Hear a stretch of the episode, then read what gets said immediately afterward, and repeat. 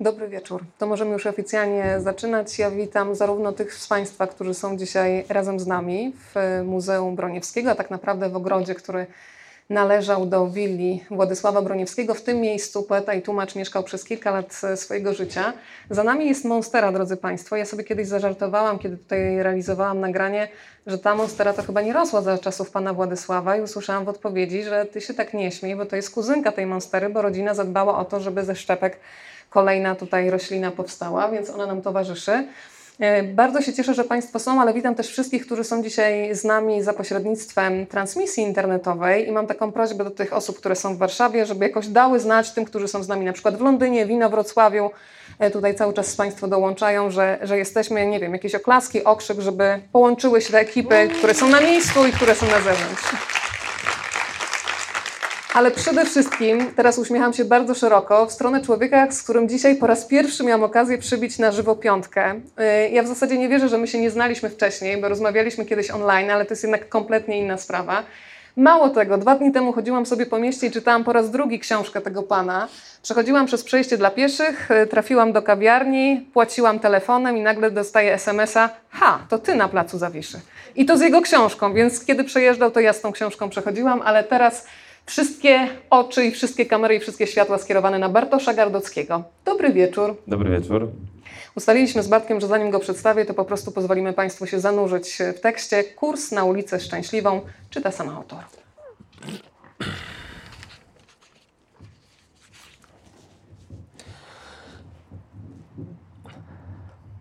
Dzielnice budzą się powoli i w różnym tempie. Jeśli przyjmie się tydzień za jednostkę czasu, da się zaobserwować powtarzalny cykl życia miasta. Jego zmęczony, lecz niestrudzony oddech, niecichnącą melodię tego organizmu. Najbardziej odrealniona pora doby wypada między czwartą a piątą rano. Czuję się wtedy jak jeden z ostatnich ludzi na ziemi. Pojedyncze samochody szukają sensu swej podróży, tego, co im go nada. Sposób jazdy nocnych maruderów jest inny niż w dzień. Kiedy kierowcy pędzą w nerwowym rozgorączkowaniu, wciąż nie nadążając za swoimi zegarkami. Klakierzy na trasie wyścigu karier, piewcy wielkiej, obfitej, życiodajnej stolicy, lokalni i przyjezdni, białe kołnierzyki, krawaciarze, karierowicze, frankowicze, słoiki, agenci ubezpieczeniowi, przedstawiciele handlowi, kurierzy, dostawcy. Smogiem Warszawy jest stres. Jej puls wybija sekundnik. Na pograniczu nocy i dnia nic nie jest pewne, nic nie jest oczywiste. Ale gdy wskazówka zegarka w mojej taksówce dochodzi do piątej, nieuchronnie zbliża się rzeczywistość. Co chwilę mijam miejsca mojego życia. Przedszkole na Starym Mokotowie, szkoła podstawowa na Stegnach, kościół, w którym służyłem do mszy, place zabaw, trzepaki, boiska, blok dziadków na Muranowie i tamtejsze podwórka, dom drugich dziadków w Wawrze, pierwsze miłości, dziewczyna z Ursynowa, dziewczyna z Żoliborza, miejsca dawniejsze z początku osi czasu oraz niedawne z końca tej osi. Niektóre z nich robią mi już niewiele. Inne przyprawiają oszy przebicie serca, serca, gęsią skórkę i gulę w gardle, na moment pozbawiają oddechu. Szybko stamtąd odjeżdżam, bo powietrze tam pachnie inaczej. Bywa, że stratą, brakiem. Miejsca oswojone, które kiedyś były mi bliższe i takie miały już pozostać, z czasem stały się obce. Plany, nadzieje, radości i dramaty, zyski i straty, rozczarowania i tęsknoty Mijam je wszystkie. To moje miasto. Jestem taksówkarzem. Wiem dużo. Czasami wiem rzeczy, o których wolałbym nie wiedzieć. Wiem kto z kim, kiedy, za ile, kto kogo, kto komu, czy było dobrze, czy źle, czy będzie jeszcze raz. Słucham ludzi. Jezu, tylu ludzi. Przez tych pięć lat w najlepszym zawodzie świata w mojej taksówce siedziało z 15 tysięcy osób. Jestem ciekawy każdego z Was. A Państwo z pewnością są ciekawi tego człowieka. Bartek Gardowski z wykształcenia jest y, prawnikiem, przepracował trochę w PR-ze, no ale pewnego dnia doszedł do ściany i stwierdził, że czas najwyższy zająć się czymś innym. Powiedziałeś takie zdanie przed chwilą, część Twojej książki, że smogiem Warszawy mhm. jest y, stres. Y, czy tak kompletna zmiana, otwarcie nowego rozdziału to były takie poszukiwania świeższego powietrza? Bo już się po prostu dusiłeś w dotychczasowej pracy. Ja bardzo bym chciała, żeby Państwo też potraktowali to spotkanie również motywacyjnie. Jeżeli komuś po głowie chodzi zmiana, może niekoniecznie związana z taksówką, ale żeby w końcu nie odkładać swojego życia na później, tylko zacząć robić to, co się chce, to bardzo proszę. To tak, na pewno stres był głównym takim e, czynnikiem motywującym mnie do zmiany. To znaczy to, że e, tego, tego, to, to, były różne rzeczy. To było też to, że po prostu rozglądałem się wokół, widziałem wielu znajomych, którzy po paru latach najpierw jeszcze poznając siebie w tym wieku, około 30, dojrzewając i jakby do tej pory jeszcze żyjąc może trochę jakimiś oczekiwaniami innych ludzi, czy temu, co szukając swojej drogi po prostu, tak? E, no to mm, zachłyśnięci na początku właśnie tym, co nam kiedyś ktoś powiedział, że może będzie dla nas dobre, odnajdywali w sobie jakiś ten taki wewnętrzny głos, żeby, żeby y, nie stracić całego życia właśnie na robieniu rzeczy, które ktoś nam powiedział, że będą dobre, a niekoniecznie są dla nas. U mnie to już było tak pod koniec, że już po prostu wiedziałem, że już nie dam rady dłużej i to, i to był i stres, i robienie rzeczy, których w ogóle nie czułem jakby w większości um, takich wydmuszek jakichś um, i i to wszystko się złożyło na to. Też ja pamiętam, że pod koniec to jak zdarzało mi się dobrze zrobić jakąś kampanię, no to dostawałem zaraz pięć, pięciu kolejnych klientów. Tam no, taka polityka była, że po prostu już później nie, chciałem się podpisywać własnym nazwiskiem pod czymś, czego nie byłem w stanie dobrze zrobić przez ilość pracy i, i wiedziałem, że to już nie dla mnie, ale jeszcze nie wiedziałem co w takim razie, mm, a już różnych rzeczy próbowałem wcześniej. Yy Zapomniałem pytania już chyba. Nie, to był ten moment, wiesz, kiedy jesteśmy w korporacji, kiedy masz dość, to teraz się skupmy na tym, jak zareagowali twoi bliscy i znajomi. Ja się złapałam na tym, że my bardzo często mamy w głowie jakiś plan, ale sami go torpedujemy i to jest tak, że kiedy powiedziałeś, że będziesz taksówkarzem, to jednak chyba było sporo takich zdumionych e, spojrzeń. Mam wrażenie, że jesteśmy strasznie przywiązani do etykietek i niektórzy wręcz swoją tożsamość budują przez tytuły, które mają przed nazwiskiem, przez funkcje, że są dyrektorem generalnym, zarządzającym, że mają pod sobą cały zespół ludzi. I w głowach tych ludzi bardzo często jest takie myślenie taksówkarz degradacja. No taki przegląd, przegląd życiowy. Ale to jest, to jest niesamowite. Ja mam też kolegę, który był bardzo długo dyrektorem w radiu, który przesiadł się na taksówkę i on mówi, że najwięcej czasu Marcin, zajęło mu, dokładnie tak, mówimy o Marcinie, pozdrawiamy go, e, on mówił, że ludzie kompletnie go też nie rozumieli, że traktowali to jakby to była właśnie degradacja, on się w końcu zaczął realizować.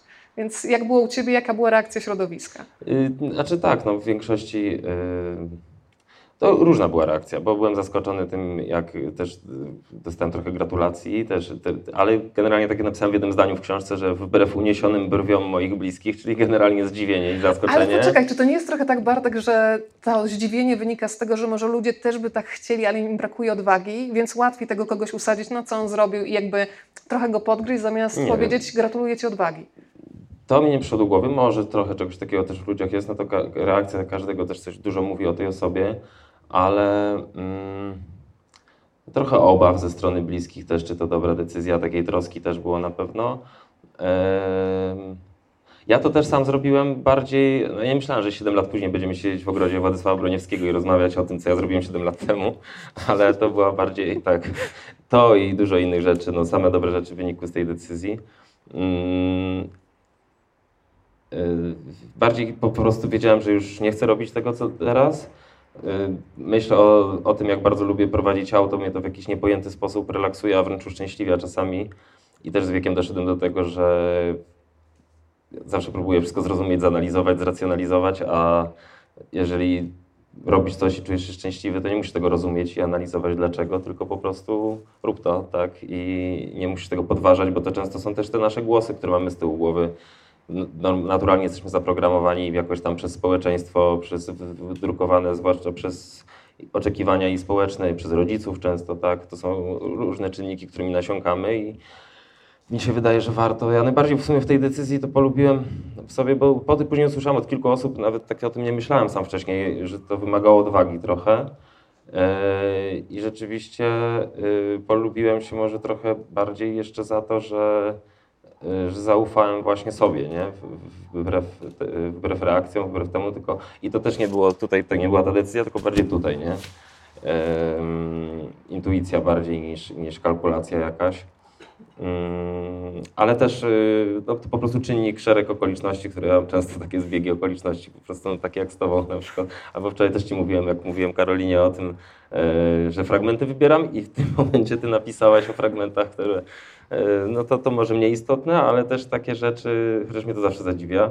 Yy, ale też to, jak właśnie znajomy mówił, że ma taksówki dzierżawi, mogę wsiąść na weekend, spróbować, zobaczyć, czy mi się spodoba. Więc ja to na początku robiłem tak, ja w ogóle nie myślałem, czy ja to robię na parę miesięcy, czy na parę lat, czy na zawsze. Czyli już jakby przestałem tak planować też i się przywiązywać do tego z wiekiem, co mm, do tego takiego sakramentalnego pytania, gdzie, gdzie pan się widzi za 10 lat na przykład, tak? No to mi się wydaje takie, można mówić, do czego się dąży, czego się chce, ale Mm, życie już mnie zaskoczyło tyle razy, że jakby już troszeczkę wypuszczam czasami te wodze, dobrze jest się dać ponieść temu nurtowi może i zaufać tej drodze jakby.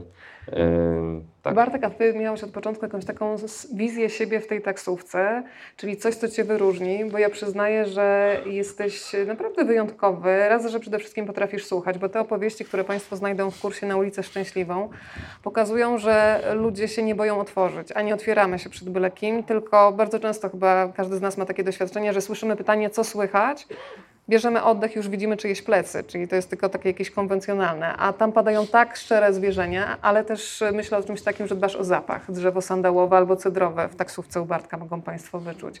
Muzyka, która jest dopasowana pod konkretnego klienta. Ty sobie to od razu jakoś zwizualizowałeś, czy jak to wyglądało? Mm, nie, nie planowałem tak tego. Znaczy to wszystko przyszło naturalnie. W ogóle pamiętam pierwsze tygodnie pierwsze tygodnie, miesiące mojej pracy, to też ja w ogóle oszalałem. To był taki zachwyt, że ja byłem takim wrażeniem. Przede wszystkim poczułem niesamowitą ulgę, wolność. Y, to, że no, ten nienormowany czas pracy, brak szefa nad głową, to to jest nie do przecenienia w stosunku do tego, co miałem wcześniej. To, że jest ten system po prostu, że się loguje, wylogowuje kiedy chce i i, i no to pewnie jak potrzebowałem coś załatwić, cokolwiek wcześniej, no to tak trzeba było pisać podanie, urlop na pół dnia, wyjść z biura, szybko wrócić, w trakcie tego odrabiać maile.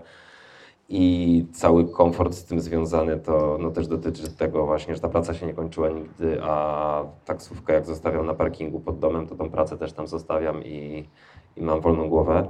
Mm, ale już oczywiście zrobiłem dygresję y, i wracam do odpowiedzi na pytanie, czy planowałem. Nie, nie planowałem. To wiedziałem po prostu już wcześniej, jak, jak, jak uwielbiam jeździć i, i wiedziałem, że to może być coś dla mnie, że że, że do tej pory czasami mówię o tym, chociaż może nie powinienem tak mówić, ale, ale dla mnie no, jeżdżę po mieście, rozmawiam z ludźmi, poznaję ciekawych ludzi, słucham muzyki, to jest czasami czuję, że to jest jakiś żart, a nie praca po prostu w jakimś sensie. Jest to męczące fizycznie oczywiście, ale nie psychicznie, tak jak, tak jak odwrotnie niż moja wcześniejsza praca, tak? Hmm, czy zajęcie. E, I przez te, przez te, pierwsze tygodnie, to pamiętam, pierwszy szok to, to był dla mnie taki, że Przede wszystkim byłem zaskoczony, że wbrew temu, jak się spodziewałem, że to może być niebezpieczna praca i jacy ludzie i tak dalej, to że zdecydowana większość y, ludzi, nawet jak jeździłem w nocy po klubach, to są fajni, mili, sympatyczni, kulturalni ludzie. I myślałem, czy ja mam szczęście po prostu, że trafiam na takich, ale też myślę, że dużo zależy od tego, jak, jak, jak, jak się ocenia ludzi, to warto zacząć od siebie, nie? I tak jak ktoś wsiada do taksówki, gdzie jest... Yy, powiedzmy to, no, stereotypowy kierowca, to, no to też on tak jest nastawiony, więc też ci ludzie tak się zachowują. Może jakąś energię się od siebie światu wysyła, taką się dostaje i, yy, i zresztą tam stereotypów dużo mi się obaliło, bo najniebezpieczniejsze jakieś sytuacje, jakie miałem w ogóle było i bardzo mało to było w środku dnia, nie wcale w nocy.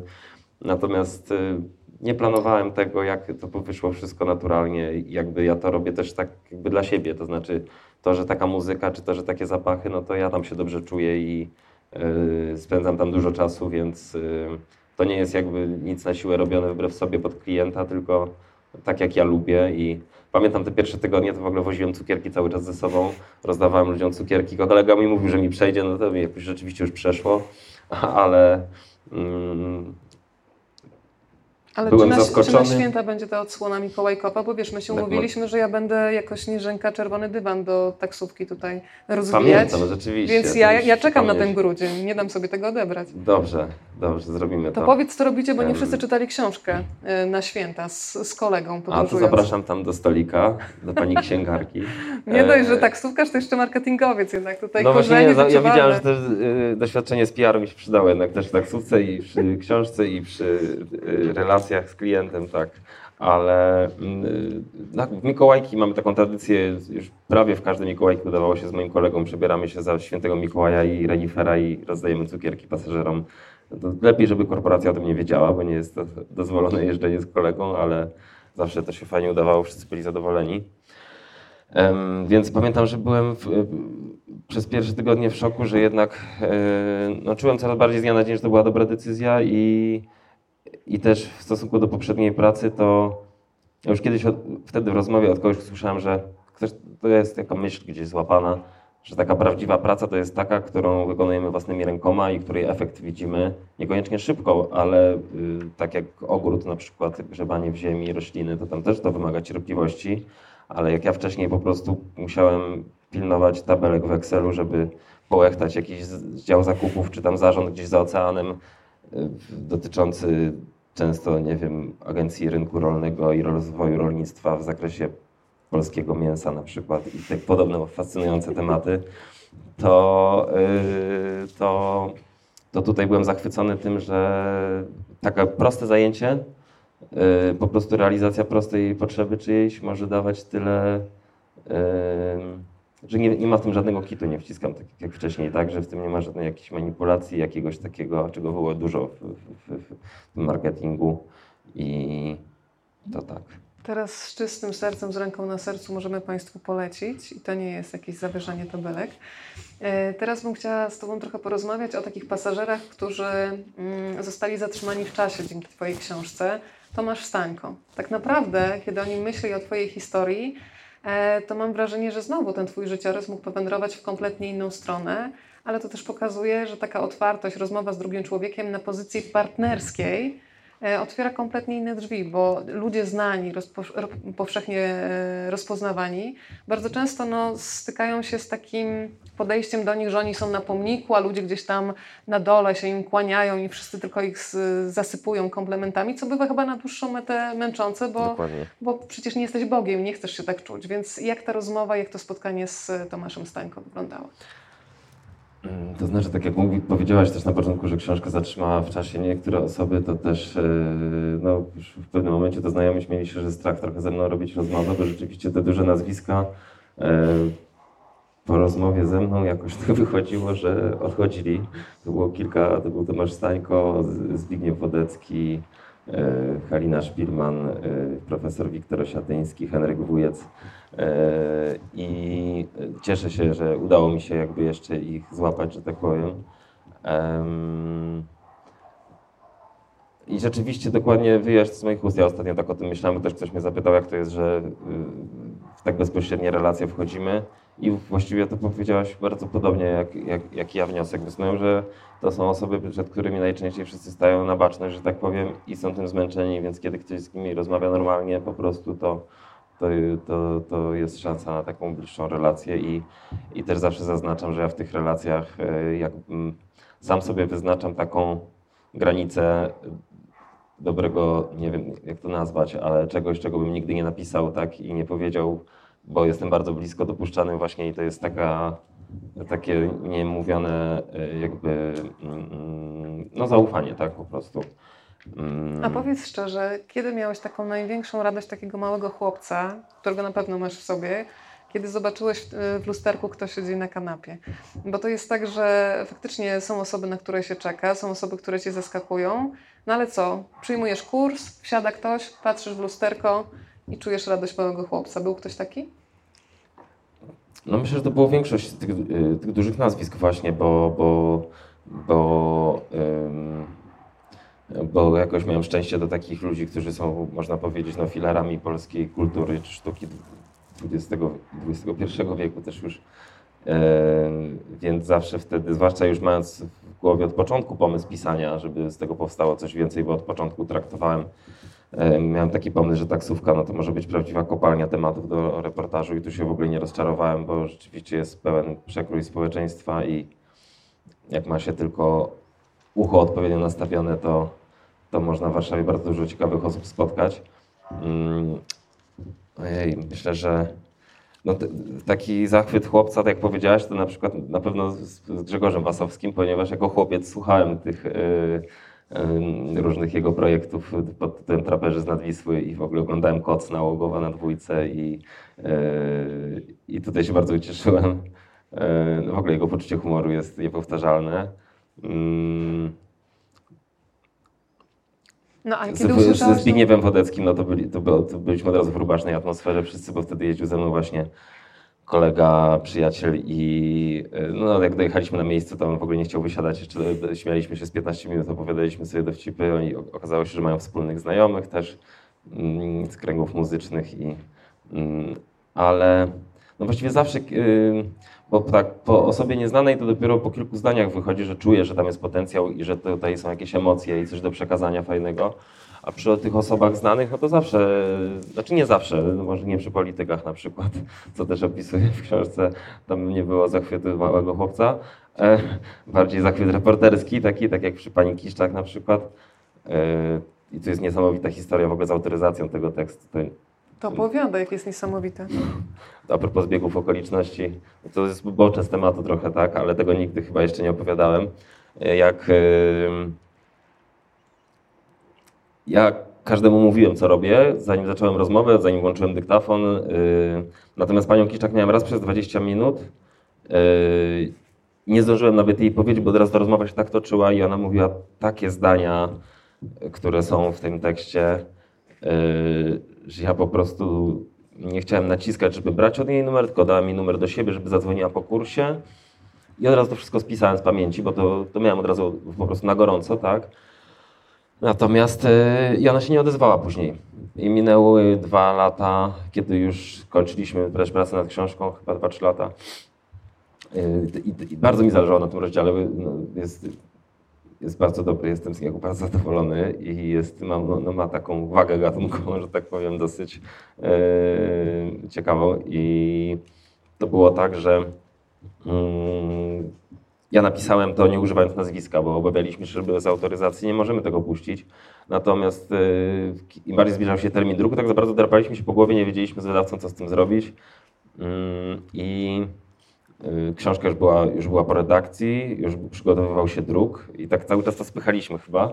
I ja w pewnym momencie dowiedziałem się po prostu, że książka idzie do druku następnego dnia, czy tam po weekendzie, bo to był piątek i że ostateczny plik już musimy mieć zamknięty i że rozmawialiśmy z prawnikiem, który no, nam jednak odradził to, powiedział, że to lepiej spać spokojnie niż potem mieć problemy. Żona generała Kiszczaka, żeby nie było tutaj wątpliwości, tak? Tam były, tak, tam, tam nie używałem nazwiska, ale by, były, by, Y, była mowa o teczkach Bolka, o, o kopalni Wujek, o popiełuszce, no to było ewidentne, tak. E, no i była godzina 12 w południe. Ja stwierdziłem, no szkoda, dobrze, trudno, no to zachowam na spotkanie autorskie, będę czytał ten rozdział jako ten, który nie wszedł do książki. Mm, I ja pomyślałem potem, a co ja mam do stracenia właściwie? Jak zostało kilka godzin, udało mi się wyczarować z podziemi y, telefon komórkowy do niej i stacjonarny nie odbierała ani jednego. Stwierdziłem po prostu, że to jest jakieś szaleństwo, żeby do niej pójść z takim tekstem, bo mi się wydawało, że ten tekst, no ona tam mówi takie zdania powszechnie raczej odbierane jako bulwersujące, oburzające, i, ale to jest jej, ciekawy jej punkt widzenia, tak? I właśnie chciałem pokazać ją, ona jest taką ciekawą figurą, taką smutną postacią, już trochę samotną, e, na którą właśnie rzucić trochę światła, bo ona zawsze była w cieniu tego męża, a też ma w sobie taką małą dziewczynkę, nikt tak na nią nie patrzy, a też pisze te bajki, wiersze dla dzieci. E, no tak z drugiej strony właśnie. I, ale jednocześnie obawiałem się do niej z tym tekstem. On też zaczyna takimi słowami, ja opisywałem, no, jak ją postrzegałem, jak wsiadała do taksówki. Ale stwierdziłem, no co mam do stracenia, spróbuję. I Mariusz Szczygieł też mi zawsze mówił, że czasami dzieją się takie małe cuda reporterskie. Żaden z telefonów nie odbierał. Ja po prostu wracając do domu stwierdziłem, że jadę do niej. Pamiętałem, który to był budynek, tutaj na Wyglądowie niedaleko. Yy, miałem nieprzygotowany zupełnie. Miałem, nie miałem wydrukowanego tekstu, miałem go na telefonie, miałem 3% baterii. Nie miałem żadnych kwiatów, żadnej bombonierki, tak jak powinienem tam do niej przyjść. I chyba pojechałem bardziej, żeby poczuć, że zrobiłem wszystko, co można i, i poczuć się lepiej z ulgą, że okej, okay, nie puszczamy. I przyjechałem pod dom, ciemno, głucho, dzwonię dzwonkiem, żadnego światła, żadnej reakcji. Dzwonię drugi raz i czuję coraz większą ulgę, że zrobiłem wszystko, co mogłem, bo bardzo mi na tym zależało, no ale co więcej mogę zrobić? Eee, odwróciłem się, wsiadłem do samochodu, wkładam kluczyk do stacyjki i już miałem odjeżdżać i patrzę, ona idzie, wraca z zakupami z bazarku. No i co to, potem co się wydarzyło w ciągu następnej godziny, to, to nawet nie pamiętam. To po prostu tak włączył mi się, yy, podszedłem do niej, przywitałem się, przypomniałem. Ona nawet chyba mnie nie pamięta, to było ze trzy lata wcześniej, ona nie mogła mnie pamiętać. Ona się tak ucieszyła, że ktoś do niej przyszedł, że od razu mnie zaprosiła na herbatę. Yy, przeczytałem jej ten tekst z sercem na ramieniu po prostu. Jej się spodobał. Ona, ona, ona w ten sposób jakby dba o pamięć o mężu i tak to widzi. Mm, pobiegłem jeszcze do drukarni wydrukować, bo tutaj chciałem mieć podpis z autoryzacją. Byłem o 17.59 w drukarni, czy jednej do 18, więc po prostu. Yy, no i na koniec sama poprosiła, żeby napisać to zdanie, że niestety, bo tam było niestety, nigdy do mnie nie zadzwoniła. Ona poprosiła, żeby napisać, że niestety, że ona generała Kiszczaka nigdy do mnie nie zadzwoniła. Tak. I teraz Państwo wiedzą, jakie były kulisy tej historii. Na pewno taki dziecięcy zachwyt to był, y, znaczy coś, co w ogóle, no ja, to, ja byłem jak odłużony po prostu przy całej historii z panią Szpilman, nie? Kiedy ją zobaczyłem, ona wsiadła, jechaliśmy, ja słuchałem jakiejś klasyki, nie, jazzu pamiętam, słuchałem płyty komedy. Ja dokładnie pamiętam, że jaki le, leciał utwór yy, First of Jazz Ballet Krzysztofa Komedy. I ona powiedziała właśnie, że fajnie, że nie disco polo w taksówce, co słyszę bardzo często. I, Tym e... Państwo nie zabłysną, proszę wymyśleć coś nowego, przysiadając do Ciebie. I, e... no i ja odważyłem się też zapytać, jak zaczęliśmy tak rozmawiać swobodnie, czy Pani z tych szpilmanów? Ona była w świetnej formie, świetnie wyglądała, a ona mówi, no tak, ja byłam żoną. I ja po prostu wtedy od razu w komórkę na światłach patrzę, ile ona ma lat. E... miała 90 parę już. No i tak się zaczęło właśnie. E, e, potem zaprosiła mnie do siebie. Też do niej jechałem akurat słuchając wywiad, to była sobota. To jest taki ważny muzycznie dzień, bo akurat słuchałem z radia informacji o śmierci e, Kory. I od tego też zaczęliśmy rozmowę. Jak ja wyszedłem od niej z domu po tych pięciu godzinach rozmowy, gdzie siedzieliśmy, posadziła mnie na krześle, na którym siedział Roman Polański i siedzieliśmy przy fortepianie, na którym Władysław Szpilman codziennie przez 44 lata przed południem grał przez 3 godziny i opowiadała mi przez 5 godzin całe ich życie. No, fantastyczna osoba i, i, i, najfajniejsze w tej rozmowie była w sumie to, co jest też w puencie, że, że zdzielał nas trzy pokolenia, a ona była tak na wszelkie sprawy światopoglądowe, też tak łamała stereotypy swojego pokolenia trochę. Y, I i że byliśmy tak nawzajem ciekawi siebie po prostu i, i, i czułem, że moglibyśmy dłużej rozmawiać.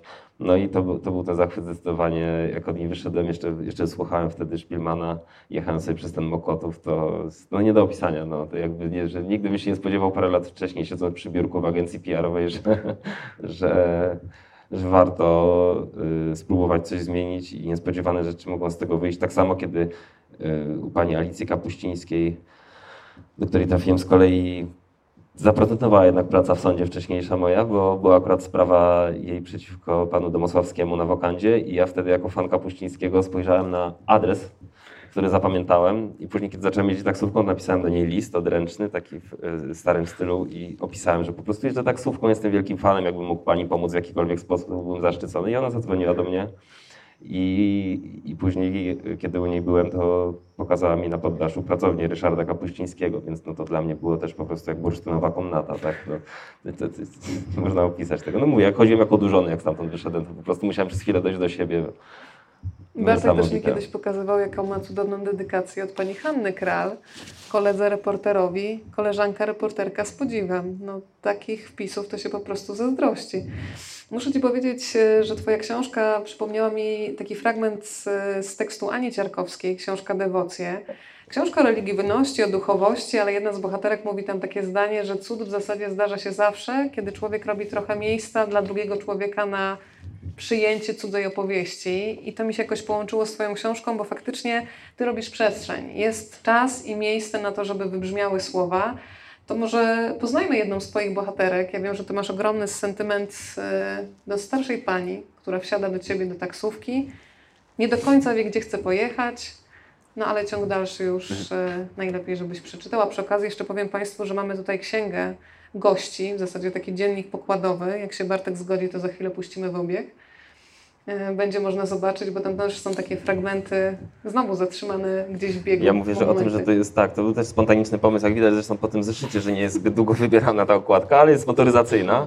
Miałam taki w liceum chyba, wiesz? Wziąłem pierwszy z brzegu, jaki był pod ręką i postanowiłem zbierać wpisy, tak jak w hotelu jest księga gości, tak, tak, tak w taksówce. No i to się bardzo szybko zapisało i to powstał taki fajny pierwszy reportaż, można powiedzieć, zapis emocji właśnie z taksówki.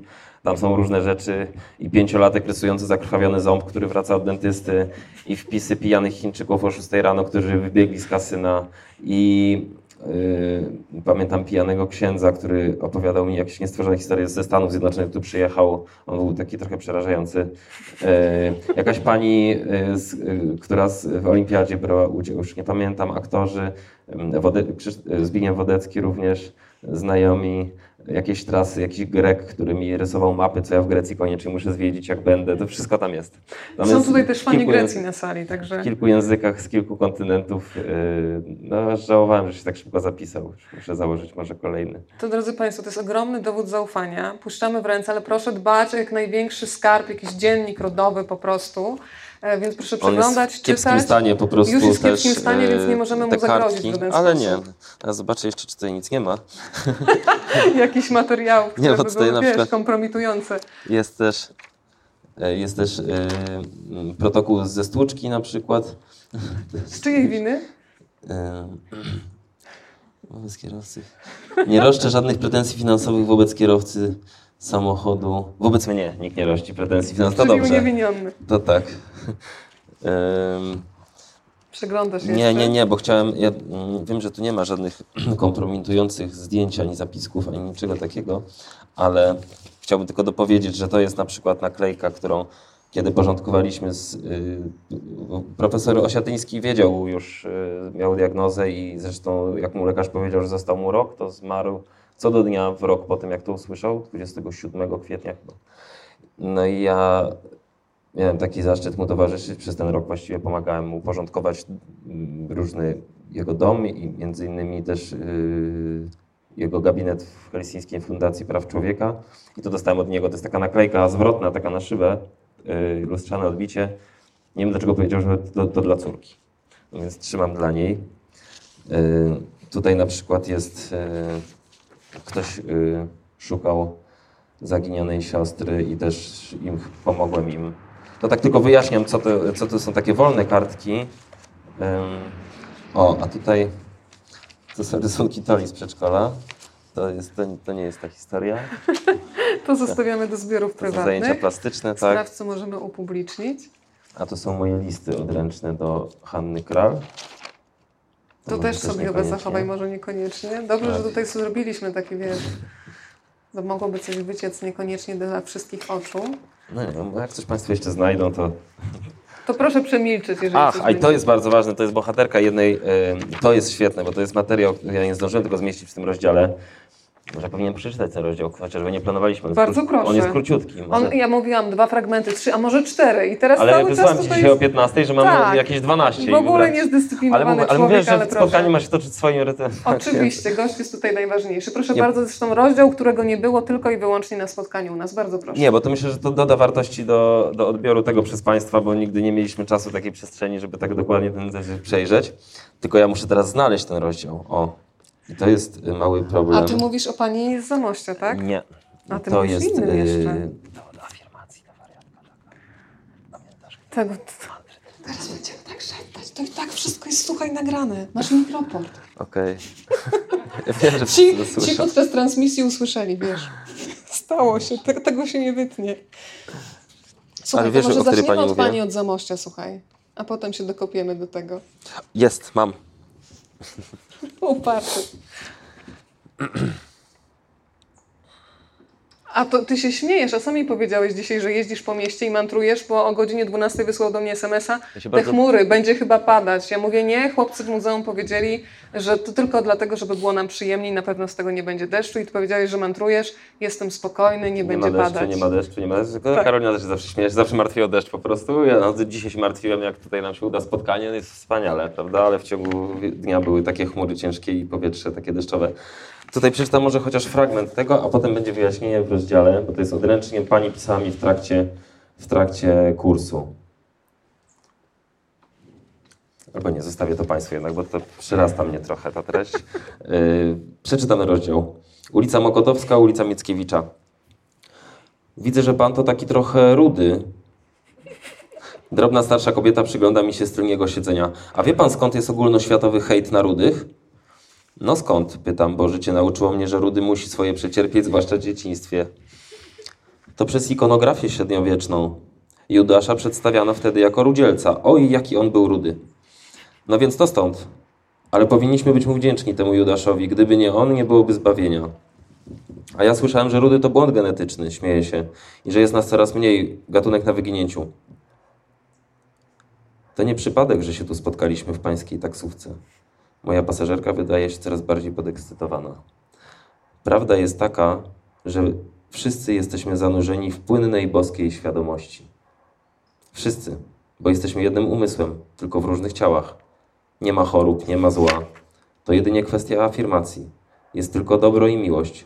Reszta wynika z negatywnego myślenia, podejścia i nastawienia. Niech Pan powtarza ze mną. Jestem zdrowy, jestem zdrowy, jestem zdrowy.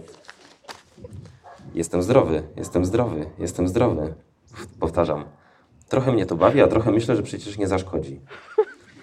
Nie ma zła, jest tylko dobro. Nie ma zła, jest tylko dobro. Nie ma zła, jest tylko dobro. Nie ma zła, jest tylko dobro. Jestem bezpieczny, jestem bezpieczny. Jestem bezpieczny, jestem bezpieczny. Świetnie panu poszło. Chwali i podaje mi karteczkę. A to jest mój numer telefonu. Proszę wieczorem zadzwonić. Pomodlimy się wspólnie za świat, za Trumpa i za ISIS. To była ta opowieść. No i tutaj I ciąg dalszy jeszcze będzie? Nie, to jest koniec tego rozdziału. A tego się nie podejmujesz? Państwo mają tutaj osoby, osobiście, na własne ryzyko, tak? Tutaj już jest grubo, że tak powiem. Tutaj już, tu już jest Państwo grubo. no. proszą, słuchaj, nie możesz się dać prosić, no. Zgodziłeś się na spotkanie, trzeba być konsekwentny, powiedziałeś A, trzeba powiedzieć B. To jak we wszystkim, ja nie chciałbym podważać tutaj światopoglądu tej pani, jak we wszystkim na pewno jest trochę prawdy, ale tutaj jakby jednak otoczka była taka, że no, byłem trochę przerażony. Bóg jest dobrem, życiem, miłością, inteligencją, istotą rzeczy, wszechwiedzą, wszechmocą i wszechobecnością. W boskim umyśle nie ma dobra i zła, jest tylko dobro, trzeba wejść w stan boskiego umysłu. W moim życiu nie ma mieszania. Nigdy tego nie czytałem w ogóle, tak od początku do końca. W moim życiu nie ma mieszanin dobra i zła, jest tylko dobro. Nie wierzę w mieszaninę dobra i zła, wszystko jest dobre, nie wierzę w zło żadnego rodzaju. Problemy są nierzeczywiste, wszystko jest pokojem. Choroba jest nierzeczywista, jest tylko doskonałe zdrowie. Nie wierzę w zło, wierzę w dobro. Choroba i zło to jest świat wytworzony przez ludzkie umysły. Zdarza się, że to, co jest w naszym umyśle, my projektujemy nasze życie i zdarzenia zależnie od tego, jak myślimy.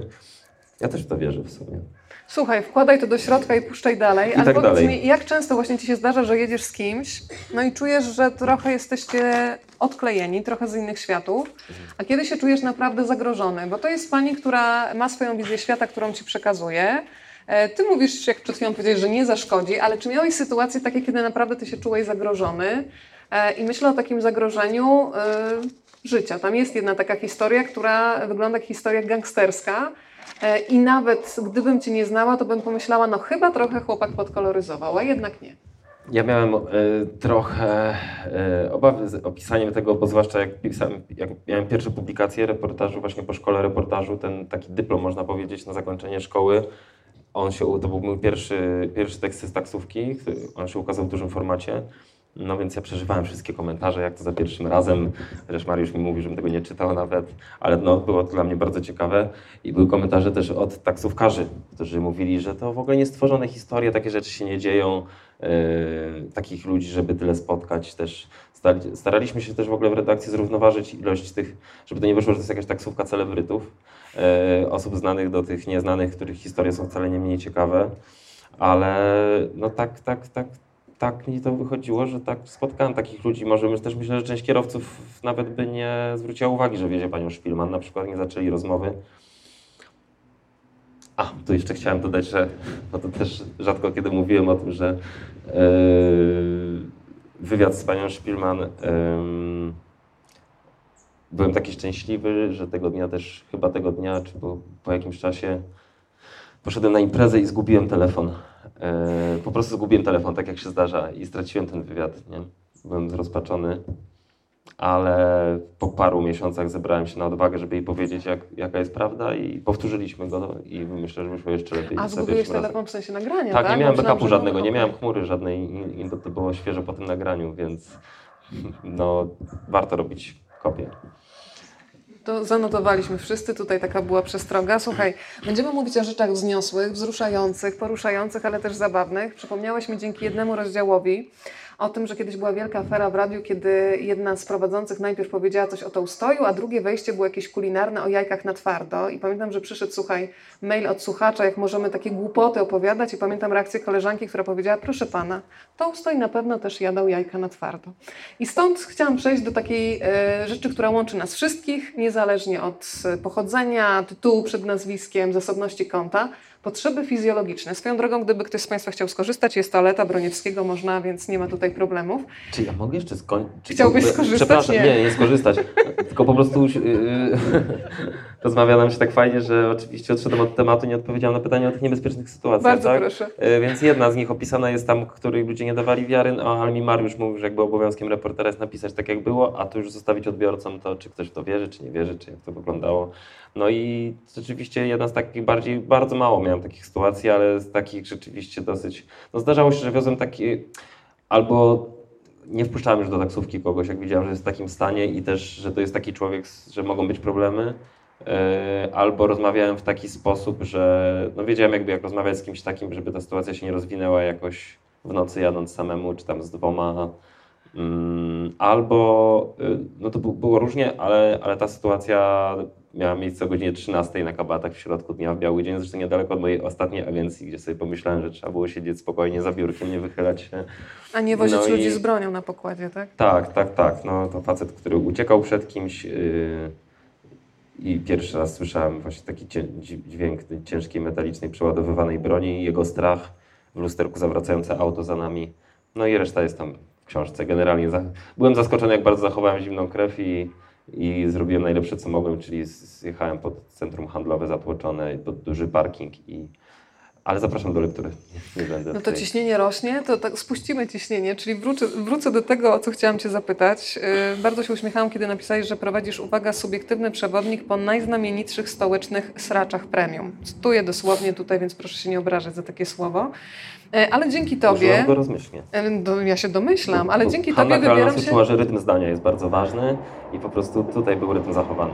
Czy Pani Hanna Kral konsultowała ten rytm zdania? Tego rozdziału nie komentowała, ale mówiła, że są bardzo ciekawe, zróżnicowane, że dobrze się czyta i że zróżnicowane, no więc dla zróżnicowania dodałem też taki rozdział. No to chciałam powiedzieć, że dzięki Tobie w takim razie ja się wybieram, powiem Ci szczerze, do, mm, na Powiśle, dokładnie pod most Poniatowskiego, na jedną ze stacji benzynowych, bo opisujesz, że tam jest Ciekawe taka toaleta, wrażenie. która naprawdę dostarcza szczególnych doznań. Z jakiego powodu? No jest to jedyna, jaką kojarzę z publicznych toalet w Warszawie, która yy, ma weneckie lustro w drzwiach. Także w trakcie korzystania oglądamy wszystko, co się dzieje na stacji, a naj, naj, najlepsze rozrywki, że tak powiem, dostarczają yy, twarze tych osób, które biegną, widać w pilnej potrzebie. W pilnej, bardzo pilnej potrzebie i nagle się orientują, że jest zamknięte i to przerażenie na ich twarzach. I ja właśnie wybiegając temu naprzeciw pomyślałem o rzeczy, która jeszcze nie funkcjonuje, a byłaby bardzo praktyczna, bo mi jest szkoda tych ludzi. Oni nie wiedzą, że to jeszcze chwilę się zejdzie i nie wiedzą, co zrobić, prawda? Ja bym chciał wiedzieć w takiej sytuacji, czy to będzie dłużej, czy krócej, czy warto czekać, czy jednak gnać gdzieś dalej. I po prostu y, powinna być taka kartka na drzwiach, albo taka przesuwka jakaś, tak? Jakiś taki, gdzie jest pokazane, czy to jest... Dłuższe posiedzenie Czy to jest krótsze. po prostu jeden czy dwa, tak? To by było najprościej, prawda? Że to jest praktyczne, to jest potrzeba matką wynalazku. Uważam, że to by ułatwiło życie znacznie ludziom. Zdecydowanie tak. Tak jak Państwo słyszą, to jest taka książka, w której się mieszają nastroje. Bywa tragikomicznie, tak jak w życiu. Więc teraz wątek poważny i taki bardzo powiem Ci poruszający. Jak pamiętam jedną z naszych rozmów, to powiedziałeś mi, że to była taka historia, która bardzo Ciebie poruszyła. Przyznaję się, że też się zdziwiłam, e, bo różni są ludzie. Kiedy wsiada do Ciebie mm, pasażerka, i tak naprawdę nie może sobie przypomnieć adresu, to mi w głowie od razu się odpala taka myśl, może to jest osoba chora na Alzheimera, mm, jak teraz działać, jak jej pomóc. E, a z tego tak naprawdę rodzi się przepiękna historia, taka historia bardzo metaforyczna. E, zamość będzie kluczowa, ale tak naprawdę powiedziałabym, że każdy ma swój zamość, nie? Oj, To tak. może przeczytaj po prostu. Tak, ja też dodam, że po prostu w, w najprzyjemniejszym etapie pracy nad książką, czyli już w redakcji, która trwała parę miesięcy i to jest już takie no, kosmetyka i, i układanie całego tekstu, to zorientowałem się, że już po kilkadziesiąt razy czytając ten cały tekst całej książki, to, to mnie zawsze po prostu powiem, nawet nie poruszało, tylko po prostu rozkładało na łopatki, bo pamiętam po prostu, no bo starałem się jak najlepiej oczywiście pisząc oddać, to ja pamiętam, ja widzę tą panią cały czas przed oczami, była rozbrajająca i nawet nie miała pojęcia o czym mówi, tak miałem wrażenie, niechcący zupełnie w takich prostych zdaniach pobocznych, albo co ja tam usłyszałem w każdym razie, co mnie poruszyło. Dokąd jedziemy, miła pani? Pytam drobną, uśmiechniętą, starszą panią, kobietę. Em, wie pan, ja nie wiem. Nie pamiętam. Nie pamiętam, gdzie mieszkam, mówi przepraszającym tonem. Pomimo wyraźnego zakłopotania jej twarz jest niezmiennie pogodna. Ma urok podobny do tego Danuty Szaflarskiej. Spokojnie, jakoś sobie poradzimy z tą sytuacją. Może. Wie pan, to jest gdzieś tu, gdzieś tutaj. Wskazuje ręką mniej więcej w stronę woli. Ruszam powoli w tym kierunku. Po pięciu minutach błądzenia po dzielnicy i poszukiwań jakichkolwiek skojarzeń pasażerka mówi Kościół, taki główny, duży kościół. Mamy wiele dużych kościołów, ale tu na woli? Sarmacka, tak, już wiem, ulica Sarmacka, woła zadowolona. Do Wilanów, proszę pani.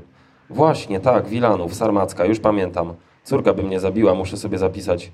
Widzi pan, trzy lata już tu mieszkam, a ciągle zapominam. Chichocze pod nosem, wyraźnie rozbawiona swoją przygodą. I tam przecież taka świątynia jest, mówiłam, duży kościół. Tak, tamten jest bardzo duży, przyznaję, bo najwyraźniej od początku chodziło o świątynię Opatrzności Bożej, nazywaną również wielką wyciskarką do cytrusów. Wczoraj miałem pasażera, który chciał jechać w pani okolice, czyli do miasteczka Wilanów i poprosił, żebym zawiózł go na plebanie tego rzymskokatolickiego reaktora atomowego. Żona weszła z nim w spór architektoniczny, twierdząc, że przecież na pierwszy rzut oka widać, że jest to skarbiec z Knerusa Makkwacza.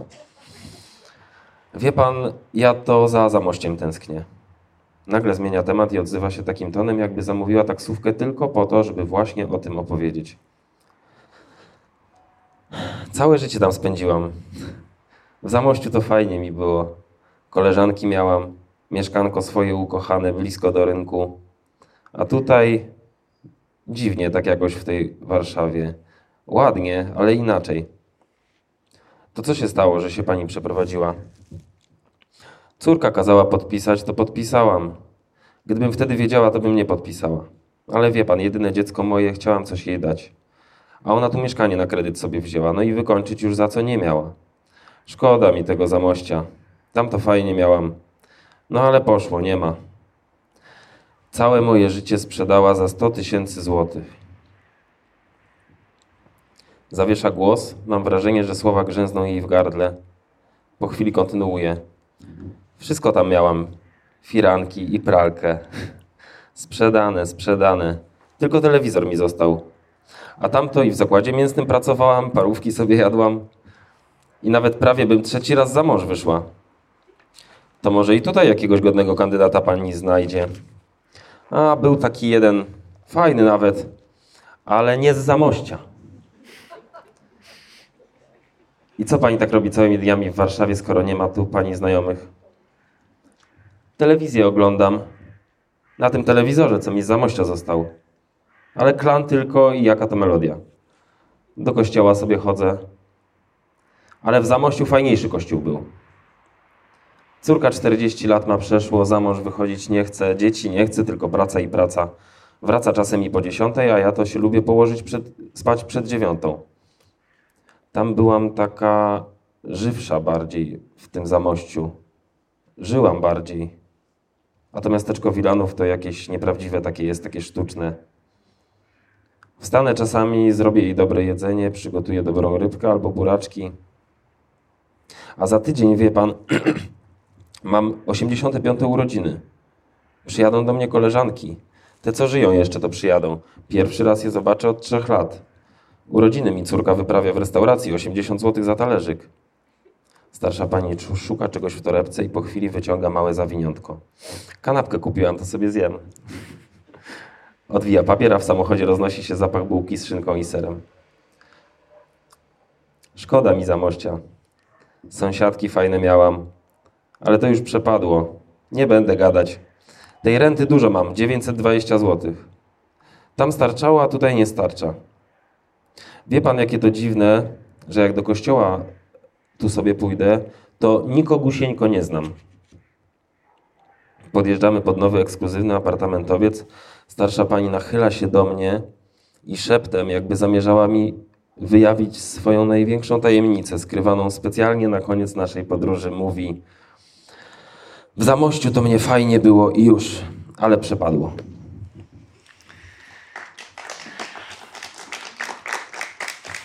No i tak to jest, że każdy ma swój zamość, jakieś takie wspomnienia. Ja też sobie połączyłam ten fragment z tym, co mówiła pani Halina Szpilman, że bardzo ważne jest też e, w życiu to, żebyśmy doceniali to, co jest dzisiaj, żeby pamiętać, jak kiedyś było źle, ale jednocześnie, żeby nie zanurzać się za bardzo też w tamtej pamięci. E, ona powiedziała też takie bardzo mocne zdanie, że niektórzy mają już tylko pamięć. To zacznijmy taki wątek, słuchaj, samotności, bo ten fragment jest bardzo poruszający. Jak często, Bartek, masz takie wrażenie, ponieważ ty bardzo dokładnie słuchasz ludzi, obserwujesz ich, że często właśnie w taksówce my jesteśmy prawdziwi. Mm, że przemieszczając się pomiędzy mm, kolejnymi zajęciami, jakimiś zawodowymi sprawami rodzinnymi, wchodzimy cały czas w jakieś role, które, których się od nas wymaga. I może jest też trochę tak, że to wejście do taksówki jest trochę takim zrzuceniem maski, że ty w końcu możesz być przez chwilę sobą i może nawet jest taka iluzja, że ludzie myślą, że widzą cię raz w życiu i pozwalają sobie na taki moment szczerości, który się zdarza rzadko tak naprawdę. To znaczy mi się wydaje, no też wcześniej te, tak myślałem, z czasem zacząłem myśleć, że my jesteśmy tak naprawdę w każdej z tych ról, z tych odsłon jesteśmy autentycznie prawdziwi. To nie musi być tak, że to jest takie moje nowe odkrycie, że, przez, że, że, że, musimy być tacy tylko jacyś we wszystkim. To, że jesteśmy w, w, w, Dobra, to nie, bo to pójdę w ogóle na bok. Możesz za, chodzić, za daleko. Możesz pójść na bok. Mówiłam Ci, że będziemy skręcać tam, gdzie nas będzie ciekawość prowadzić, a Ty mówiłeś, że ciekawość najistotniejsza. Tak, ale wtedy nie odpowiadam nigdy na te pytania. po prostu z tym moim słuchaniem to chcę, chcę, chcę też oddać tutaj sprawiedliwość rzeczywistości, e, że mm, taksówka też jest wygodna, bo to są krótkie relacje, nie? I to jest... E, ja do słuchania zauważyłem, że ja pracuję nad tym, bo ja mam problem ze słuchaniem e, i to wszyscy moi bliscy wiedzą. I zauważyłem, że kiedy podchodzę do tego zadaniowo, właśnie tak jak przy pisaniu, to to taka dodatkowa wartość z tego pisania była, że ci bohaterowie uczyli mnie właśnie słuchania, nie? Bo tam musiałem po prostu być skupiony, skoncentrowany, układać tę historię, wyłapywać, tak słuchać naprawdę, też chcieć zrozumieć, ale tam to jakoś tam to jakoś przychodzi łatwiej niż w życiu codziennym. Ale jak jednak. się często zdarza tak, że dojeżdżacie już pod wskazany adres, ale jeszcze siedzicie, bo nie skończyliście jakiegoś ważnego wątku, który się właśnie otworzył w rozmowie? No tak było ze Zbigniewem Wodeckim, który akurat ważnym wątkiem było to, że idzie Polak, Rusek i Niemiec po pustyni i coś tam, coś tam. Bo jeszcze przez 15 minut dowcipy sobie opowiadaliśmy. E, ale hmm, pamiętam po drugiej stronie, jak byłem jeszcze, to miałem, ja byłem pasażerem i z pół godziny stał ze mną kierowca i opowiadał mi, ja byłem w takiej sytuacji wtedy ciężkiej, życiowej i on mi mówił, jak to było u niego, ale to jeszcze w ogóle nigdy nie myślałem, że ja będę po drugiej stronie kiedyś. No nie wiem, teraz na pewno się zdarzało, ale y, nie mogę sobie teraz przypomnieć. Bardziej się cieszę z tego, że te zwłaszcza różne ciekawe osoby mam na wyłączność po prostu, tak? Przez, no pamiętam jak byłem w szkole reportażu jeszcze, to studenci to po prostu się śmiali, że mnie zabiją zazdrości po prostu, że miałem takie nazwiska na wyłączność, prawda, na kilka godzin, kiedy nigdy nie mam możliwości i czasu z nimi porozmawiać, a to są zupełnie też inne rozmowy, nie? Tak jak jedziemy z panią Hanną Kral na przykład, Y, dwie godziny w jedną stronę na działkę i potem wracamy. Albo na bazarek jedziesz z panią Hanią. Tak, to jest, no na bazarek to krócej, szybciej, ale już tam na przykład właśnie na granicę Mazowsza to jest inna przestrzeń na tą rozmowę, inny czas, inny, no inna rozmowa w ogóle, nie? Mm. Więc tak, ludzie na pewno w taksówce otwierają się, to jest zamknięta przestrzeń, która sprzyja takiej otwartości. Jeszcze teraz było ostatnio anonimowo przez przegrody te plastikowe i które były trochę bezpieczniejsze dla kierowcy, tak jak w Stanach mają te przegrody, natomiast słyszałem, że mogą poszatkować pasażera w trakcie wypadku, więc dobrze, że już ich nie ma, ale one też sprawiały takie wrażenie maseczki, prawda? I, ale i bez tego nawet zawsze to, to jest ta iluzja tego, że widzimy się pierwszy, ostatni raz w życiu, więcej się nie spotkamy, a to jest nieprawda. Yy, tak jak się zorientowałem jednak właśnie po tych różnych sytuacjach po mojej pracy, że Warszawa to jest mała wioska, gdzie każdy każdego zna prawie i, i nieraz doświadczyłem tego, że nawet ci pasażerowie, bo niektórzy na przykład tak się wyłączają rozmawiając przez telefon, że mnie traktują w ogóle jak powietrze i, i mówią takie rzeczy, których na pewno by... Ale ja też tak mam, czasami zauważyłem, kiedy odbieram telefon i na przykład jechałem tramwajem, nawet nie pamiętam jak do niego wsiadłem i wysiadłem, kiedy byłem pochłonięty jakąś rozmową, więc rozumiem, że tak może być. Ale potem ja jadę ulicą Marszałkowską i widzę pod domami centrum pana z panią, no i tam wiem może rzeczy, których oni by nie chcieli, żebym wiedział. Mm, więc yy, nie wiem, czy pewnie to idzie w tą stronę, że, że, że bo pytałeś, czy, że ludzie tak się otwierają przed, przed kierowcą, że moment, zrzucają te tak, pancerze że, że możesz na chwilę zrzucić sobie... też ciężar trudnych emocji, że bardzo cię, często też przyjmujesz trudne emocje. Takich, bo jesteśmy w takim kolorowym świecie, gdzie ludzie dzielą się najczęściej tym, co jest tylko dobre, a ta prawda właśnie w formie takiej ulgi jest wyrzucana gdzieś u Ciebie tam na tylnej kanapie.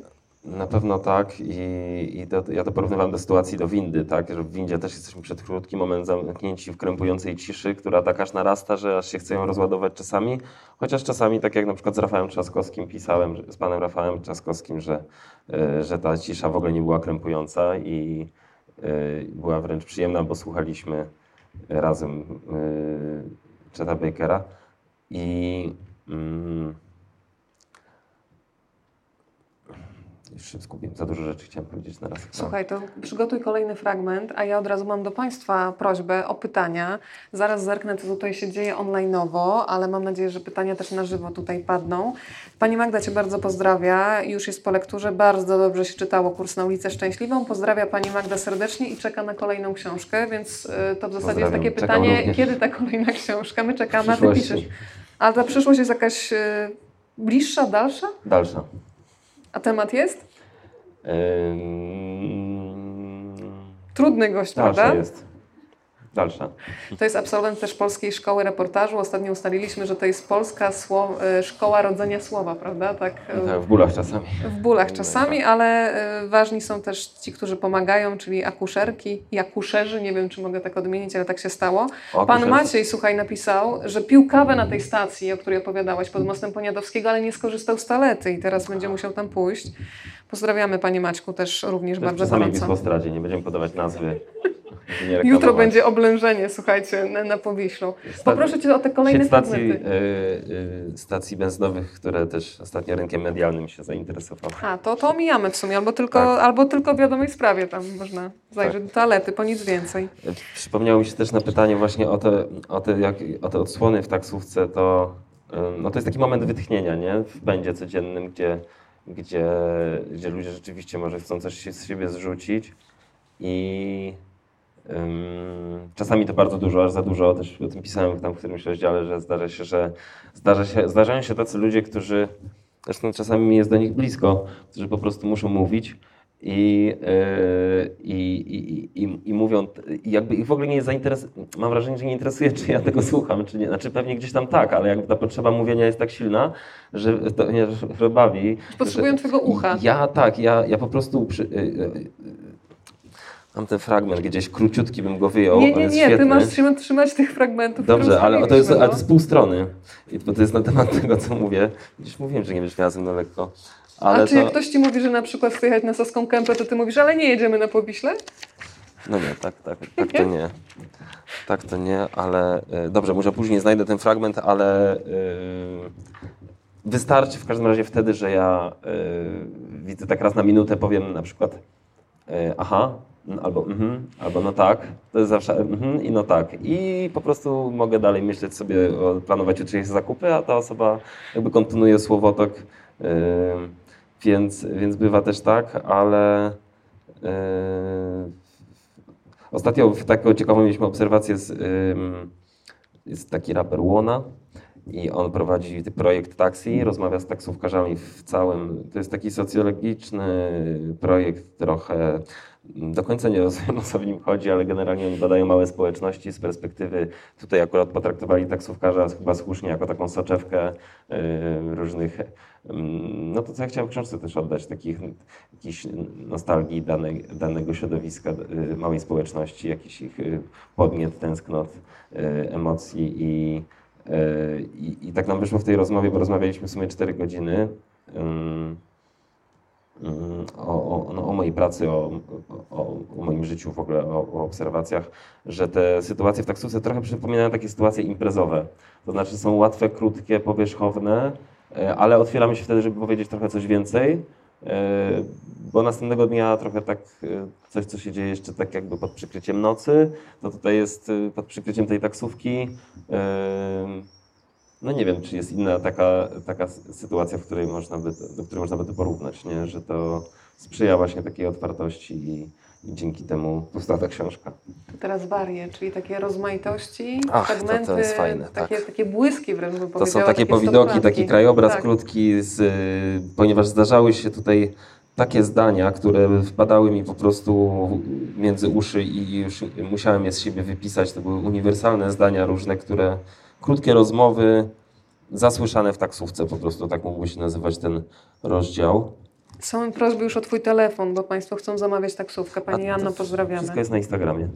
Zapraszam. Cierpy w Wielkim Mieście, gdyby Tam Państwo chcieli znaleźć na Instagramie, i... tak. Um, dobrze, 119.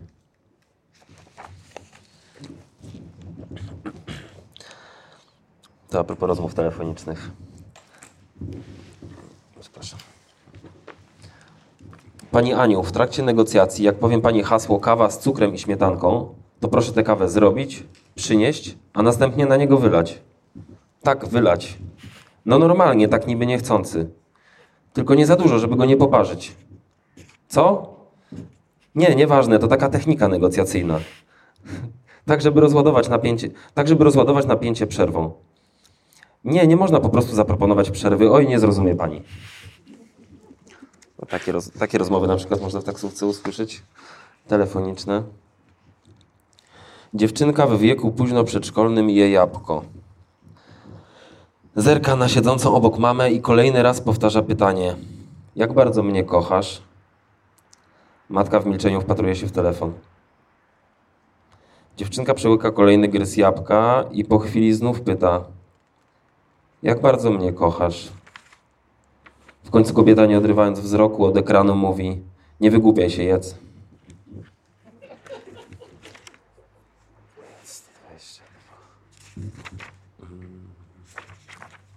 26 października 2015 roku. Poniedziałkowy powyborczy poranek. Prawo i Sprawiedliwość dochodzi do władzy, a ja łapię pierwszy kurs w tej nowej Polsce na nazwisko Wujec. Wsiada Henryk Wujec. Patrzymy na siebie, wzdychamy ze smutnym uśmiechem. On wyciąga książkę, na okładce zauważam datę 2 kwietnia 1997 i mówi: No cóż, nie pozostaje nam nic innego, jak czytać konstytucję. To była bardzo prorocza scena. Um, Eksperwuję Ma taką ściągę przygotowaną, Bartek. Tak, bo się tutaj pogubił. Przygotowany perfekcyjnie. Wiozę eksperta z wąsem do programu na żywo w TVP. Nagle dzwoni telefon. Dzień dobry, panie redaktorze. Tak, jestem w drodze, zaraz będę. A o czym będziemy dzisiaj rozmawiać? Ach, Katalonia, wspaniale, to mój ulubiony temat. Rozłącza się i zaczyna szukać czegoś nerwowo w komórce. Po chwili zwraca się do mnie. Panie, pomóż pan, jak tu się włącza ten cały internet?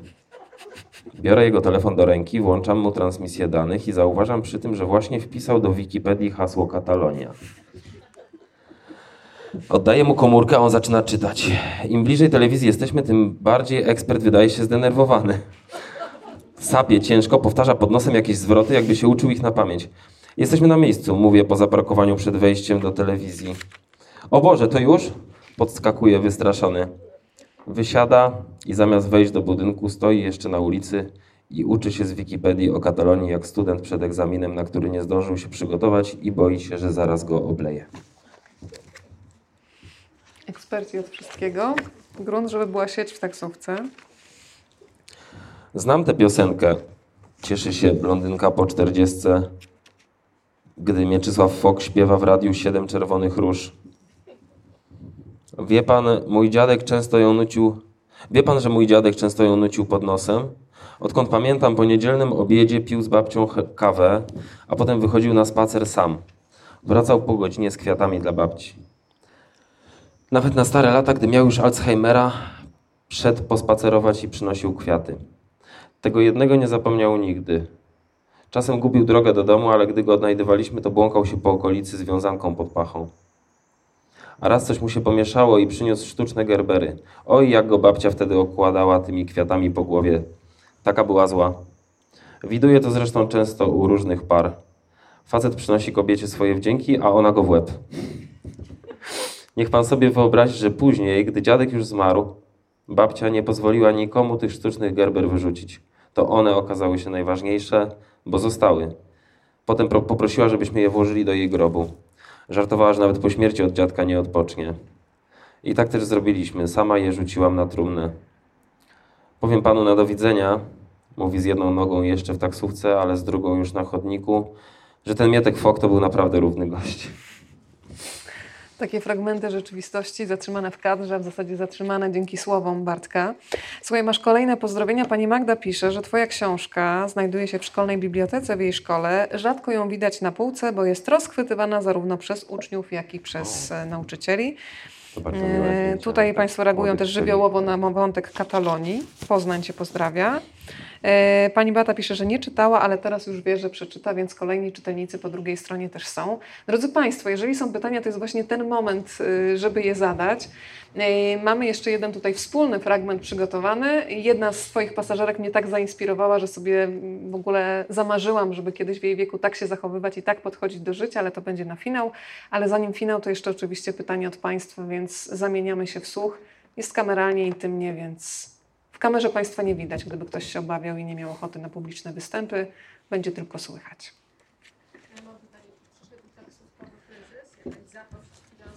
To ja będę e, mówić na głos, żeby Państwo, którzy są z nami podczas transmisji też słyszeli. Pytanie dotyczyło tego, czy był jakiś kryzys i zapaść finansowa. Ja to w zasadzie rozwinę, bo ktoś dzisiaj mnie zapytał, ty, ale on żyje tylko z taksówki. No to jak to jest? Czy faktycznie to jest działalność poboczna, czy główna?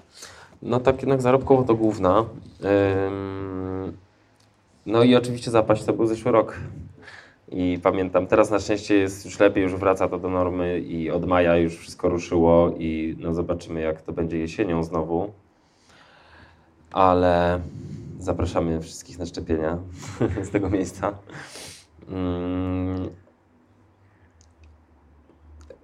Pamiętam i tutaj krótko nawet opisałem jako taki znak czasu i pamiątkę właśnie kwiecień 2020, to myślę, że wszyscy będziemy to pamiętać i ja z mojej perspektywy to tutaj taksówka przydała mi się jako takie alibi, bo wszyscy byliśmy pozamykani po domach, nie można było opuszczać domu, ale transport publiczny mógł funkcjonować, więc gdziekolwiek ja chciałem pojechać, to mogłem jechać i mówić, że jestem w pracy, no bo jestem kierowcą taksówki, mam taksówkę, więc, więc to był taki yy, wymyk, yy, ale ale to dla mnie było w pewnym sensie też fascynujące. No, nigdy czegoś takiego nie widzieliśmy i pewnie mam nadzieję, że nie zobaczymy, że cały świat włączył pauzę, ta cisza, którą było słychać przez okno, e, te delfiny, które wróciły do kanału Wenecji i, i rzeczywiście to wymarłe miasto. E, I pamiętam taki rekord, kiedy normalnie logując się na swojej strefie, wtedy mieszkaliśmy w, na, na Stegnach przy Wilanowie, to normalnie w ciągu dnia to się czeka średnio 20-30 minut może na zlecenie, a ja raz czekałem 28 godzin. Zalogowałem się o 14 w niedzielę i jako pierwszy w kolejce do zlecenia i zlecenie dostałem o 18 w poniedziałek. No więc ten rok był taki na przetrwanie, tylko żeby się utrzymać na powierzchni, ale, ale już jest z powrotem lepiej. I to tak. A to, co będzie dalej, zobaczymy. Ja trochę, czy kryzys. Miałem takie poczucie trochę po książce, że y, jakby domknął się jakiś temat, który też wisiał w powietrzu od początku i, i, i, i tak od tej pory zacząłem się trochę zastanawiać, czy to dalej, czy co dalej, czy to na pewno nie na zawsze. Ale to myślę, że też ten kryzys miał dlatego, że było w ogóle, no nie było co robić po prostu. Teraz jest, mam znowu zastrzyk i, i, i, mnóstwo kolejnych historii, scen znajomości i, i, to jakby mnie bardzo nakręca, nie? I, i tak zachęca do tej pracy, że miewam takie dni, że mm, no jak jadę tym samochodem, to już mówiłem, że nie staram się tego zrozumieć, jestem po prostu szczęśliwy, nie? I, i, i przypuszczam, że kiedy, jeśli kiedyś to pewnie zmienię, ten, ten zawód, to na pewno będę za nim tęsknił nie? i będzie mi go brakować. Pierwsze pytanie za nami. Pytanie numer dwa. Bardzo proszę. Ja myślałam, że pani w czerwonej sukience się zgłosiła, nie? Nie? Nie, ja nie będę wywoływać, broń Boże. Niech się państwo czują bezpiecznie. Ale pan może się czuć niebezpiecznie.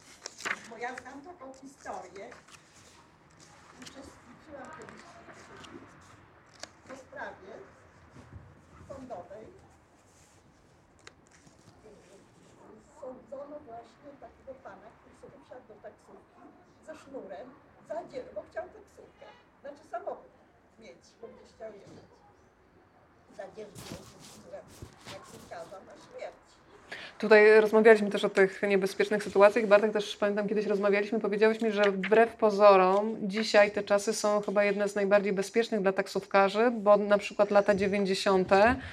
No to wtedy faktycznie no. takich spraw y, w sądach było sporo. Tak, nawet najstarsi taksówkarze mi mówili, że nigdy w Warszawie nie było tak bezpiecznie na taksówce jak teraz. Oczywiście słyszy się o jakichś pojedynczych sytuacjach, ale ja pamiętam jeszcze, to musiało być, nie wiem, około roku 2000, nie wiem dokładnie, ale pamiętam, jak oglądałem wiadomościach, właśnie był jakiś marsz, protest przeciwko przemocy, bo była cała seria zabójstw taksówkarzy. No teraz jednak trochę się nam już społeczeństwo w stosunku do lat 90. to zdecydowanie wzbogaciło i cywilizowało, po prostu jest mniej przestępstw, napadów, rozbojów. Ale no tam coś tam włożę pod fotelem na wszelki wypadek, tak dla kurażu ale wolałbym nie używać. I, i szczerze mówiąc, to, myśląc o takich sytuacjach, to trochę się lepiej czułem z tą przegrodą plexiglasową, ale już zdjąłem ją, bo to jednak jest no, taki dystans i nie wiem, czy ona by spełniała rolę, no bo rzeczywiście niebezpieczne jest to wystawianie szyi na, na, no wtedy to jest koniec właściwie, bo nic nie można zrobić, ale byłem pod wrażeniem, jak dostałem wiadomość raz na Instagramie chyba, od e, chyba po jakiejś audycji radiowej i też po lekturze książki od, od dziewczyny, pani już, która ym, przeczytała książkę i też powiedziała mi jako ciekawostkę, że jej ojciec pracował w MPT w latach 50. I, i dostał raz zlecenie, dobry kurs gdzieś tam do Grójca. No i właśnie nie wrócił z niego już, bo to było chyba ustawione od razu pod, pod samochód i pod niego jak był pogrzeb, on był pierwszy, to było bardzo głośne takie morderstwo, to po prostu pierwszą ofiarą taką, to był głośne pierwsze morderstwo taksówkarza, takie, nie? po prostu na tle rabunkowym w latach 50. Um, tyle, no ja teraz nie jeżdżę nocą, też już jakoś nie wrócię, bardzo lubię jeździć w nocy, ale przez pandemię, przez ten rok nie, nie było sensu i, i teraz też tak właściwie tylko jak mam jakieś, jakieś konkretne umówione duże rzeczy, to tak staram się trzymać jakoś ten rytm dobowy. E, o ile tak można powiedzieć, bo czasami pracuję 18 godzin od 6 rano do północy i, i, i lubię to, ale czasami, czasami jest taka potrzeba. Bartek, to ostatnie pytanie ode mnie. Jeszcze, bo powiedziałeś o tym cierp w wielkim mieście. No mówi się, że cierpiasz, złotówa, no różne są określenia na taksówkarze, ale ty mówisz, że u ciebie ten cierp się wziął z cierpliwości. I przyznam szczerze, że się zastanawiałam, skąd masz w sobie cierpliwość i takiego wręcz mistrza zen. Przy rozdziale ulica Wąwozowa, ulica Sarocka, kiedy Pytasz, woli pan mostem siekierkowskim czy łazienkowskim? I pytasz byłego szefa lewicy, którego twarz widzisz w lusterku i bardzo dobrze go znasz z pierwszych stron gazet. I on taki zdenerwowany mówi, że oczywiście, że siekierkowskim, będzie pan płacił czy ja, Odbur tak burczy po prostu wręcz do ciebie. Ja tam gorzej jeszcze zaburczał. Tak, potem jest, rzuca słowa na K, nie będę tutaj rozwibrowywać aparatu mowy, chociaż Czasami można. Ale e, jak ty zareagowałeś, bo powiedziałeś mu, że sobie nie życzysz. Proszę nie podnosić głosu, ja tu pracuję. A kur? na, na, na, to może pan sobie zachować do swojej pracy. Reaguję spokojnie, chociaż rośnie mi ciśnienie. I pan potem mówi, że proszę mnie natychmiast wysadzić, chcę wysiadać gdzieś na środku ulicy. Jak ty reagujesz, zachowujesz spokój? Bo to się aż, wiesz, no w człowieku taki automat się budzi, że chce się odgryźć, chce po prostu człowieka wyrzucić z tej taksówki. A ty masz w sobie mistrza zen. No, mi jest daleko zdecydowanie mistrza zen w codziennym życiu i, i myślę, że rzeczywiście tutaj e, także to, to pragnę to sprostować. Chcesz powiedzieć prawda życia, prawda reportażu? Nie, nie. Myślę o tym, że rzeczywiście w tych sytuacjach za kierownicą to takie samo jak była ta niebezpieczna sytuacja, czy taka, o której właśnie przypomniałaś, to może tam jest tak, że y, ja po prostu trzymam tą kierownicę, teraz o tym pomyślałem, mhm. że jestem odpowiedzialny za tą sytuację, że muszę opanować ten samochód, y, nie mogę sobie pozwolić na jakiś wybuch, czy jakieś mm, tutaj dynamiczne zachowanie w trakcie jazdy przez most Siekierowski na przykład. I to nie jest tak, że, że ja wewnątrz się nie gotuję, bo ja wewnątrz pewnie z nerwów to jestem jak galareta już, ale na zewnątrz Właśnie sam się zaskoczyłem, tak jak mówiłem, tamtą sytuacją, że jakoś zachowałem zimną krew i że ten strach poszedł mi bardziej w, w, w złość po prostu na, na tą sytuację, że coś takiego u mnie w samochodzie się dzieje ale to, to, to, to, nie jest tak kolorowe, jak mówisz, bo też pamiętam, że po tej sytuacji po prostu jak ja odjeżdżałem, to ja nie byłem w stanie prowadzić, bo noga mi tak latała na sprzęgle, że ja nie byłem w stanie po prostu jej zatrzymać, no latała jak mhm. wiatrak, nie? Także to, to, to jest taka mobilizacja w tej chwili, żeby, się, żeby, żeby zapanować nad tą sytuacją, no bo muszę zapanować nad samochodem dla bezpieczeństwa, e, no a tutaj akurat to, to, to, też nie było trudne, bo to nie była niebezpieczna sytuacja, tylko po prostu byłem w szoku, że się zderzyłem z takim hamstwem i prostactwem, z jakim dawno nie miałem do czynienia, jak słoma wychodzi z butów. I to jest dla mnie cen, bardzo dobry przykład tego, jak, mm, jak dla mnie y, klasę człowieka można ocenić po tym, jak się ktoś zachowuje w sytuacjach takich, skąd go znałem codziennie przed kamerami, przy ludziach, a jak ktoś, kiedy nikt inny nie patrzy, jak traktuje E, osoby takie, takich zawodów właśnie, jak nie wiem, sprzedawczyni, żabce, właśnie pani Anna, czy taki taksówkarz na przykład, kiedy nikt nie patrzy, czy używa, y, tam jeszcze było chyba trochę alkoholu, więc to też tak poluzowuje takie trochę y, takie tanie, proste używanie oczywistych swoich wyższości y, umownych, powiedzmy tak, w takiej sytuacji nad, nad, nad, nad, nad drugą osobą. Yy, no ale jakoś to się udało zatrzymać. On też sam wtedy wyhamował i jakoś nagle w ogóle zmienił ton. Ja też mu powiedziałem, żeby po prostu wzywał policję, bo, bo, bo, bo jest mi winien pieniądze za trasę do tej pory. On był w szoku, bo po prostu spodziewał się po drugiej stronie yy, kogoś innego, a był zaskoczony, że ja w taki sposób do niego i E, no ale też po chwili, jak pomyślałem, jakby policja przyjechała, to raczej w konfrontacji z byłym szefem lewicy przed drogówką nie miał większych szans. Więc może dobrze, że to się rozeszło po kościach. A zresztą swoją drogą to była jedna z takich sytuacji, których miałem kilka i to jest coś w ogóle w ludziach fantastycznego, wspaniałego. Kiedy sytuacje, które są, wydają się z góry przegrane, kiedy już są takie emocje po dwóch stronach, że tylko może iść jad i po prostu odbijanie piłeczki i to, że każdy chce na swoją stronę, mhm to jest strasznie fajne, jak zauważyłem, że udawało, ponieważ jesteśmy zamknięci dalej w tym samochodzie, dalej nim jedziemy, nie? To, że udawało się tę sytuację przekuć w ogóle, no takie w ogóle małe zwycięstwo człowieka, nie wiem, na coś dobrego, że, że jedna i druga strona w końcu mówiła, no przepraszam pana, w sumie to mam ciężki dzień, a pan tutaj pracuje, to, to, to jest coś niesamowitego. I z mojej strony też pamiętam takich kilka sytuacji teraz, bardzo, bardzo fajne doświadczenie. Wspomniałeś Panią Anię. E, to był taki tekst, który przy drugiej lekturze mnie bardzo mocno poruszył. To jest tak, że no, kiedy czytamy książkę w konkretnym momencie życia, no to mamy jakieś doświadczenia, e, filtrujemy ten tekst przez siebie. I dla mnie historia Pani Ani, a przede wszystkim ten fragment, który sobie dzisiaj zaplanowaliśmy, to jest taki dowód na to, uświadomił mi, że każdy z nas może zmienić czyjąś rzeczywistość i to w zasadzie w bardzo prosty sposób. Tylko żeby to zrobić, musi włączyć uważność i zobaczyć drugiego człowieka, jego potrzeby. Hmm. Cy, czy, cytujemy ten fragment? Chcesz przeczytać? Czytaj, czytaj. My potem mamy duet. Czytać? Mogę być panią Anią? Oczywiście. No to dobra. Do pracy wstaję po trzeciej. Muszę wyjść o czwartej, żeby w Żabce na Grochowie być o piątej. Na szóstą trzeba wszystko przygotować, przed otwarciem wypiec pieczywo. Przeważnie pracuję do 15, ale nigdy nie wychodzę punktualnie. Zawsze muszę po sobie zostawić porządek. Umowę o pracę mam normalną, szef mi ufa, ja jemu. Czasami jak ktoś z wieczornej zmiany zachoruje i nie przyjdzie, muszę zostać do końca, czyli do 23, ale razem z zamknięciem to się robi północ. Wtedy właśnie biorę taksówkę. Stoją tam u nas takie chłopaki na słupie. Śmieją się, że jestem dobrą klientką, bo zawsze napiwek dam jakiś, a że ci bogaci to nie dają. W każdym razie bardzo rzadko. Wrócę do domu, umyję się, położę na dwie godzinki i już muszę wstawać do pracy przecież. Jednak nie narzekam.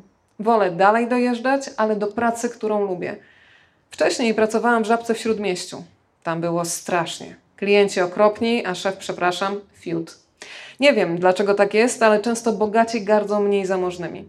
Na przykład miałam taką panią, dobrze ubrana, droga torebka, Musiała chwilę zaczekać, bo papier zmieniałam w terminalu, to krzyknęła, że trzeba było się uczyć, żeby nie stać jak debil na kasie w żabce.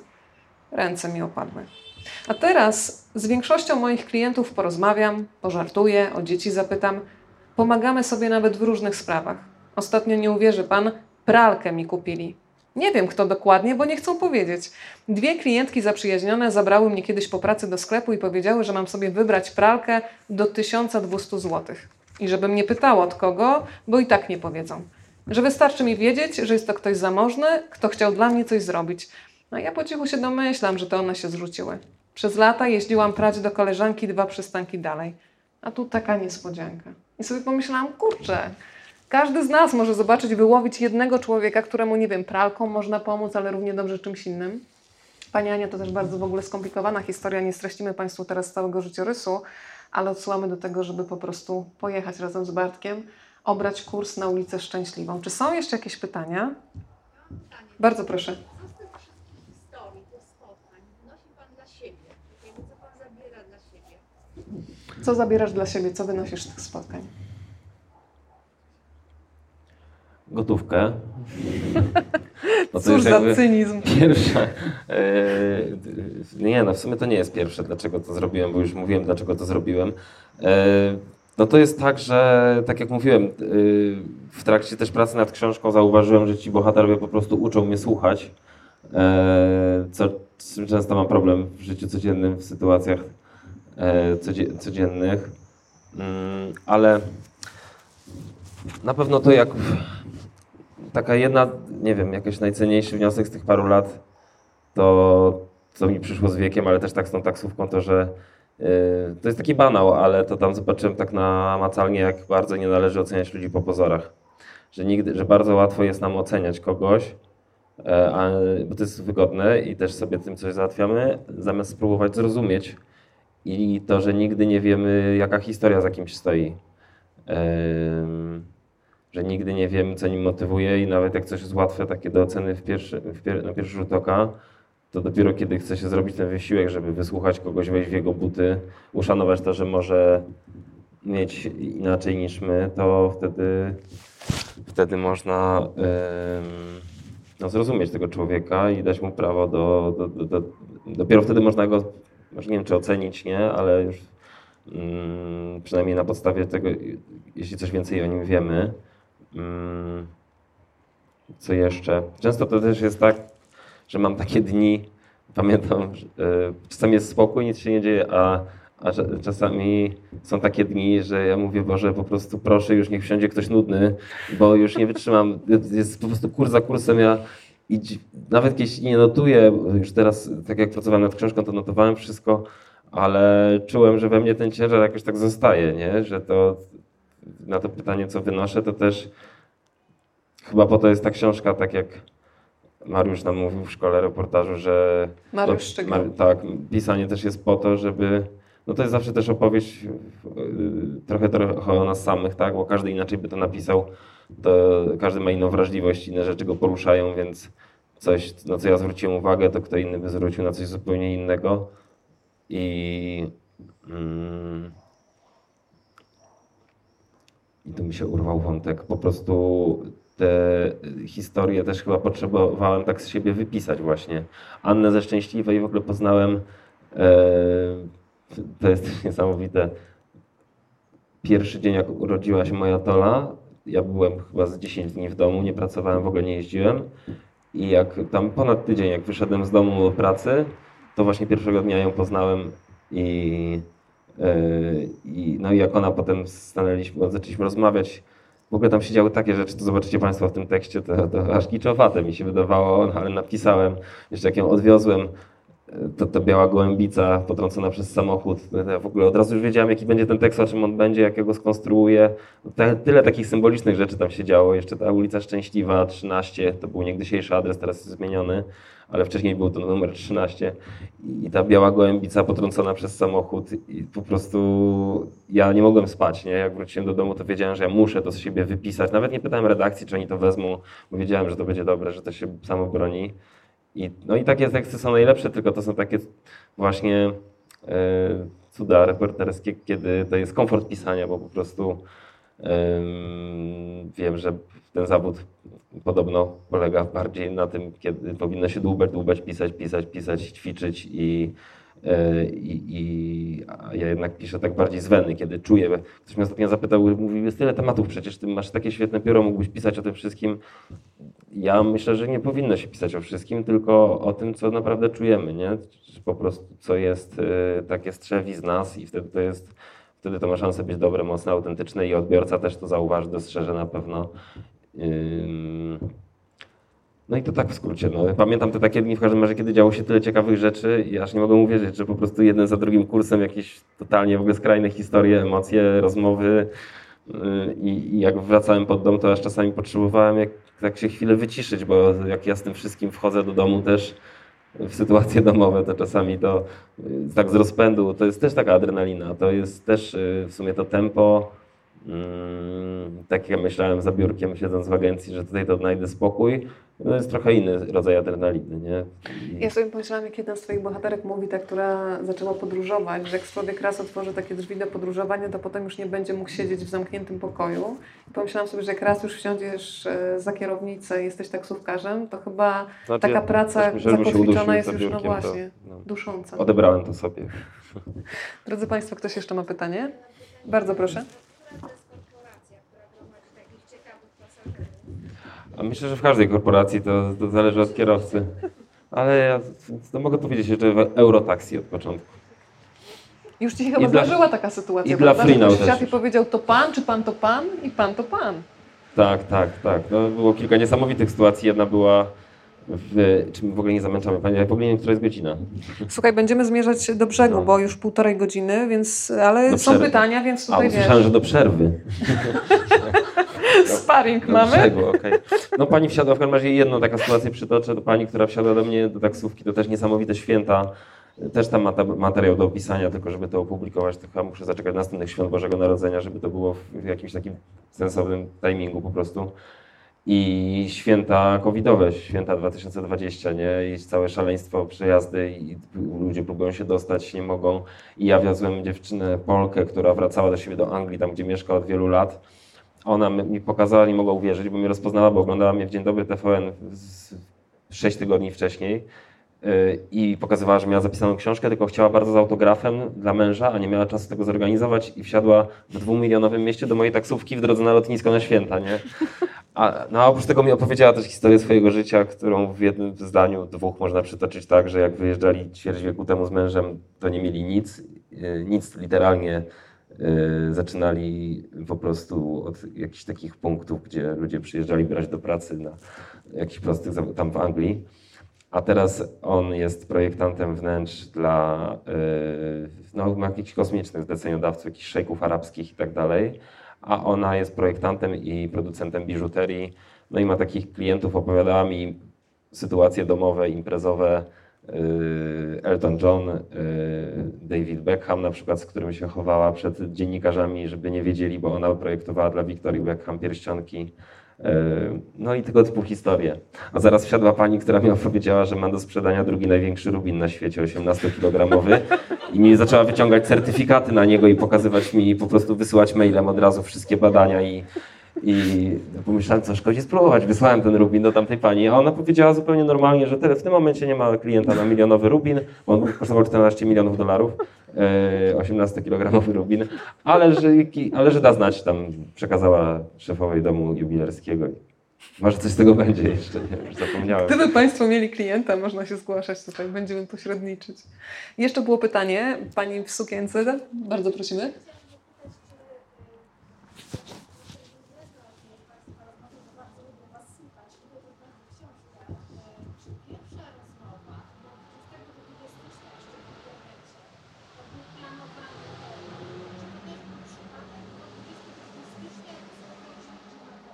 Oj, przepraszam, O bo proszę, usłyszałem ja tylko powiem, tyle, to ja czy przy, powiem, bo wszystko usłyszałam. Pani y, oglądała już naszą rozmowę kiedyś online'ową i powiedziała, że zastanawiała się, czy ten termin, w którym rozmawialiśmy, to był 21, tak? 22 stycznia. Czy to Dziś był przypadek, 23, czy tak? słuchaj, zaplanowane, bo to były, y, to są urodzin, data urodzin Jima Jarmusza, tak? A napisałeś w książce, że ziarno taksi zostało zasiane dzięki filmowi Jima Jarmusza Noc na ziemi, tak? Tak. No i co, nie chyba są- przypadek, nie? Dziękuję pani, bo ja nie, nie będę szukał się takiego połączenia. Przypadek nie sądzę, no tyle mogę powiedzieć. Piękne. Ale Ale rzeczywiście. Jarmusz zainspirował gdzieś tam wiele lat temu, tak jak mówiłem, że ziarno zostało zasiane, no i musiał już wykiełkować, tylko była kwestia czasu. Po tym filmie Noc na ziemi. No jakby przyjechał do Warszawy, to miałby darmowe przejazdy ze mną na pewno. Drodzy Państwo, ktoś jeszcze? Może powinienem książkę mu wysłać. Tylko wiesz, tłumacza jeszcze musisz znaleźć. To słuchaj, to na finał yy, ustaliliśmy, że ja będę głosem starszej pani, więc ty jesteś sobą i jeszcze narratorem, ok? Ja tylko po prostu się odzywam panią, ok? 142 Eee, tak. strony. Jakie piękne zdanie swoją drogą na dzień dobry. Otwierające. A ja będę miał do Ciebie prośbę jeszcze, żeby do końca być niesubordynowanym, tak? Tak? Bo jak mówiliśmy o poruszających fragmentach, to przypomniał mi się jeden fragment krótki, on ma półtorej strony, którego nigdy nie czytałem. Tak? Chciałem Cię poprosić o jeszcze jeden fragment do przeczytania. Czy to jest Czy? Państwo chcą posłuchać? Państwa wola Tak. jest tutaj Nie słyszałem entuzjazmu. tak czy nie? Tak, no A to, to zacznij od najpierw? tego. Nie no, Tak? ten optymistyczny na Po koniec, a tutaj dobrze, rozumiem, o, że jeszcze to się dobrze. zanurzymy Ten jest taki- tak. I on po prostu. Dziękuję bardzo Państwu. Bardzo chciałem go przeczytać, bo on jest. On jest e, Zapewnili Państwo mu kurs na ulicę Szczęśliwą. Zawsze czytałem panią, panią Zamościa, a to jest druga historia, która dla mnie po prostu to jest y, jakby bagaż emocjonalny, który tutaj jest, to jest dla mnie temat na książkę, natomiast niestety właśnie z tym panem już nie dało się porozmawiać. A to moja ulubiona, ten pan powstaniec? No to proszę cię bardzo. Gdy wsiada, od razu się domyślam, kim jest. Pochylone plecy, mundur i odznaczenia z symbolem Polski walczącej. Widzę, że jest pan powstańcem, więc zawiozę pana za darmo na dzisiejsze obchody. Taką mam zasadę 1 sierpnia. To nie jest prezent od firmy, tłumaczę. To mój dowód wdzięczności, szacunku i uznania. Tata nic panu nie odpowie. Ledwo słyszy i mało mówi, wyjaśnia córka powstańca, drobna kobieta o twarzy podobnej do Helen Hunt lub Jodie Foster. Wąskie usta, ostre rysy twarzy, spiczasty nos i przenikliwe spojrzenie. Silna osobowość i mocny charakter w genach po ojcu widoczne na pierwszy rzut oka. Nie szkodzi, to i tak dla mnie zaszczyt, że mogę Państwa podwieźć pod muzeum. To w zamian, w zamian opowiem Panu historię taty. Był kurierem, a w zasadzie można powiedzieć, że listonoszem. Nie nosił rozkazów, tylko listy między rodzinami, ale również między kochankami. Któregoś dnia powstania zorientował się, że nie da już rady dostarczyć ostatnich siedmiu przesyłek. Postanowił ukryć je w drzwiach mieszkania jednej z kamienic w śródmieściu, zdaje się, że w okolicach skrzyżowania Pięknej i Kruczej. Było to dla niego niesłychanie ważne, żeby listy nie zaginęły. Miał zadanie do wykonania, czuł się odpowiedzialny za tę korespondencję. Po wojnie okazało się, że jakimś cudem koperty przetrwały w stanie prawie idealnym. Życiową misją mojego ojca stało się, aby każda z tych powierzonych mu przesyłek dotarła do swojego adresata. Jak postanowił, tak też zrobił. Zajęło mu to 44 lata. Ale dopiął swego. Nie wszyscy adresaci żyli. Wtedy dostarczał listy ich bliskim. Dużo było przy tym łez, dużo wzruszeń. Przecież w tych listach padały deklaracje na całe życie wyznania miłości. Przerażeni ludzie żegnali się ze sobą w obliczu śmierci. Taki ładunek emocjonalny nosił tata w kopertach zamkniętych w niektórych przypadkach przez prawie pół wieku. Czy wszyscy się cieszyli z doręczonych po latach przesyłek? Nie, nie wszyscy. Jeden pan miał nawet pretensje, dlaczego po tylu latach ktoś wpieprza mu się w życie z wiadomościami z bolesnej przeszłości. Wolał nie wiedzieć o tym, co było napisane w liście, bo gdyby poznał jego treść w porę, to może inaczej pokierowałby swoim życiem. Proszę się zatrzymać, wysiądziemy w tym miejscu. Chodź, tato, już jesteśmy, wysiadamy. Przy ulicy Przykop, po ulicy Przyokopowej z trudem, stawiając krok za krokiem z mozołem, idą powstańcy, a w przeciwną stronę, w kierunku centrum miasta, nerwowo przepychają się między nimi ludzie w garniturach, garsonkach, steczkami, dokumentami, laptopami, biegną do szklanych biurowców. Naprawdę szkoda, że ojciec sam nie może panu o tym wszystkim opowiedzieć, dodaje jeszcze kobieta. Ja też bardzo żałuję, to wspaniała historia. Mówię patrząc na staruszka, który przez całą drogę milczał. Mam wrażenie, że jego oczy robią się mokre.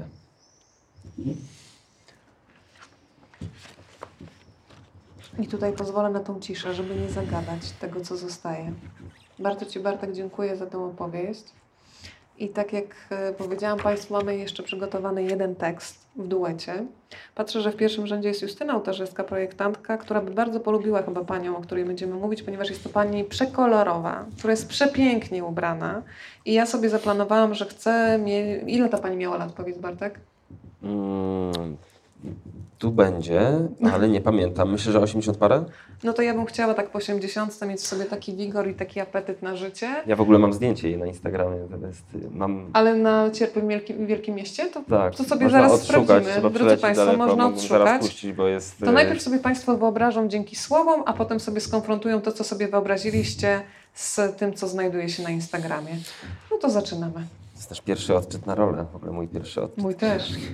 Wsiada i od razu mnie zachwyca. Zjawiskowa babcia ubrana we wszystkie kolory tęczy. Niebiesko-żółto-czerwona suknia, zielona torebka i wielki fiolet- fioletowy kapelusz.